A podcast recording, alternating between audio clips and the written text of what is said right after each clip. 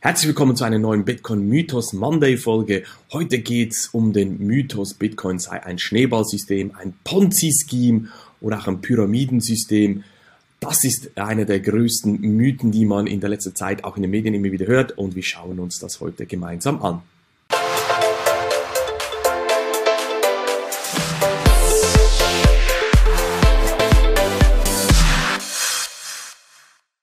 Ja, wenn wir uns mal durch die Medien durchklicken. Ich habe hier ein Beispiel mitgebracht. Bitcoin ein gefährliches Schneeballsystem.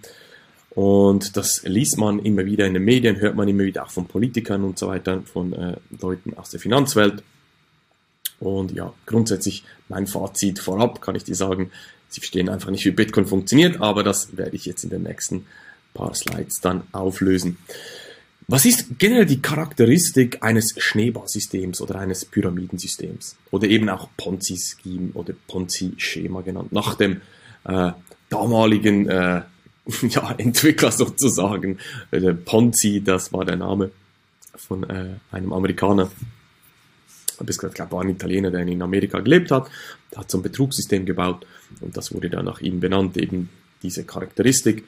Aber grundsätzlich kann man sagen, ich habe hier mal die ähm, Definition von Wikipedia rausgesucht und äh, da steht jetzt eben auch, ein, die typische Charakteristik ist, äh, dass man ein Investment anpreist, das sehr hohe Renditen verspricht, ohne oder mit sehr kleinen Risiken. Das ist mal die Hauptcharakteristik. Äh, was man auch sieht bei solchen äh, Schneeballsystemen ist, dass man eine Vertriebs- oder Marketingstruktur hat, mit auch teilweise Provision. Das heißt, Leute werben andere an, die wiederum Leute anwerben und die bezahlen immer eine Provision sozusagen nach oben. So kommt eben diese Pyramide schlussendlich auch zustande oder dieses Bild äh, der Pyramide. Das ist eine klassische Vertriebsstruktur und daraus folgt dann schlussendlich auch, dass die Leute, die früh dabei waren, sagen wir jetzt mal die Gründer von diesem System, von diesem Investment Case, die werben ja schlussendlich Leute an, betreiben Marketing und so weiter. Das heißt, die, die früh da waren, die werden mit dem Geld von den neuen Leuten, die reingeholt werden, in dieses System bezahlt. Und ein vierter Punkt ist, dass Gewinne von diesem System, da wird versprochen, doch, da steckt eine richtige Firma dahinter mit dem richtigen Produkt, das ist alles legitim und so weiter und so kommen auch die Gewinne zustande. Das sind so die typischen Aussagen und Charakteristiken eines Schneeballsystems oder Pyramidensystems. Ähm, ich habe mal auf cash.ca die Definition auch rausgesucht, wie, wie die das definiert haben. Ein Schneeball- oder Pyramidensysteme sind Geschäftsmodelle, welche nur funktionieren, wenn sich die Zahl der Teilnehmer ständig erhöht, bis die Pyramide in sich zusammenfällt. Eben, man muss neue Leute reinholen ins System, sonst funktioniert ähm, dieses System, das Investment nicht. Und hier beginnt es bereits schon, Bitcoin lebt nicht davon, dass neue Leute ins System reinkommen. Es ist ein Investment Case, ja, eine Asset-Klasse wie jeder andere auch. Gehe ich aber gleich darauf ein. Der Punkt ist aber, äh, viele der Kritiker, die das äh, bringen, zum Beispiel, dass eben Bitcoin ein Schneeballsystem sei, die verstehen einfach auch nicht, wie der Preis zustande kommt. Und eben, die denken oftmals, dass immer frisches Geld reinkommen muss von neuen, in Anführungs- und Schlusszeichen, Idioten, die den alten Leuten Geld nachschmeißen das ist kompletter Irrsinn, äh, diese Definition. Warum? Der Preis bei Bitcoin ist ganz klassisch Angebot und Nachfrage, wie ein Markt funktioniert. Die Angebotsseite bei Bitcoin kennen wir, Maximum 21 Millionen. Die Frage ist jetzt, was macht die Nachfrage? Steigt sie, dann wird nach Marktkräften ähm, äh, sozusagen der Preis steigen.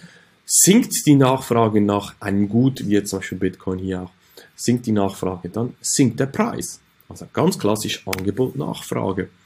Und das könnte man dann auch ausweiten, wenn jetzt ein Kritiker sagt, ja, aber eben, das hat genau solche Züge von einem Pyramidensystem. Wie gesagt, völlig, völliger Nonsens. Ähm, dann muss man sich einfach mal überlegen, ja, wie funktioniert Gold? Wie funktioniert ein, ähm, ein Rohstoffmarkt zum Beispiel auch?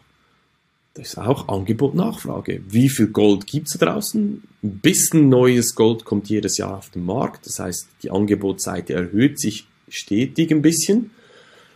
Und jetzt ist die Frage, was macht die Nachfrage? Gold, der Goldpreis ist ganz klassisch Angebot-Nachfrage. Wie bei Bitcoin auch. Getreide genau das gleiche auch oder bei Rohstoffen Angebot und Nachfrage. Nehmen wir Öl zum Beispiel in den Wintermonaten, da steigt ähm, ganz klar die Nachfrage weltweit. dementsprechend ähm, wird auch, steigen auch die Preise. Das ist ein bisschen vereinfacht gesagt, ist mir schon klar, da stecken noch äh, äh, gewisse andere Mechanismen dahinter, aber grundsätzlich ist es bei Rohstoffen, bei Gold, wie auch bei Bitcoin Angebot und Nachfrage. Und ich glaube, die zentrale Frage ist, äh, die die Kritiker sich stellen müssen, ist, löst Bitcoin ein Problem, ja oder nein? Und hier ist genau der Hund begraben sozusagen. Für die Kritiker löst Bitcoin kein Problem. Bitcoin macht für sie keinen Sinn. Und deshalb kommen sie zum Schluss, dass es einfach ein Betrugssystem sei. Aber ich kann Ihnen sagen, 200 bis 300 Millionen Menschen weltweit momentan, da gibt es ja verschiedene Studien, die das untersucht haben, die nutzen Bitcoin. Ein erstes Land wie El Salvador, die nutzen Bitcoin, für die Bitcoin nutzen, sei es äh, als Zahlungsmittel, sei es als Inflationsschutz, sei es als ähm, Schutz, dass der Staat mir nichts wegnehmen kann. Diese Argumente habe ich alle. Kunden kommen genau wegen diesen Gründen auch zu mir. Das heißt, Bitcoin löst für diese 200 bis 300 Millionen Menschen weltweit ein Problem und hat dementsprechend für die einen Wert nach Angebot und Nachfrage. So zum Abschluss nochmal die drei Punkte, ähm, die immer wieder aufkommen, eben Pyramidensystem und so weiter. Hohe Renditen mit kleinem Risiko. Das ist ja das Versprechen eines Pyramiden-Schneeballsystems. Bei Bitcoin, ja, sind gute Renditen möglich. Definitiv. Haben wir in den letzten Jahren gesehen. Wie die Zukunft ausschaut, wissen wir nicht. In der Vergangenheit hat es immer sehr, sehr schöne Renditen gegeben. Aber auch mit entsprechendem Risiko. Und hier unterscheidet sich Bitcoin ganz klar von der klassischen Definition von einem Pyramidensystem. Du musst bei Bitcoin die Risiken kennen hatten wir immer wieder mal 50, 60, 70, 80-prozentige Korrekturen. Das ist fast schon normal bei Bitcoin auch. Das heißt, die Risiken, die sind auch da und die musst du kennen. Und ein Pyramidensystem sagt, wir haben keine Risiken. Es gibt eben Vermittlerprovisionen bei einem Schneeballsystem. Bitcoin hat keine Vertriebsstruktur. Da, da, das sind keine Leute da, die andere anwerben. Es gibt keine Marketingabteilung, keine zentrale Vertriebsstruktur, die gibt's nicht. Also schon auch hier ein Punkt, der nicht stimmt. Und der dritte Punkt eben, neue Leute, die ins System kommen, die bezahlen die Alten, die das aufgebaut haben. Das ist definitiv falsch. Bei Bitcoin funktioniert das so, dass es eben Angebot und Nachfrage ist und das treibt den Bitcoin-Preis. Ich hoffe, es hat jetzt äh, gezeigt, dass äh, das ein Mythos ist, dass Bitcoin ein Schneeballsystem sei, ein Pyramidensystem. Und falls du mehr darüber erfahren möchtest, wie Bitcoin funktioniert, wie du davon profitieren kannst. Äh, Link äh, zu meiner Webseite findest du unterhalb von diesem Video oder von dieser Folge hier. Und wir hören und sehen uns in einer nächsten Folge wieder. Mach's gut, dein Marc. Tschüss.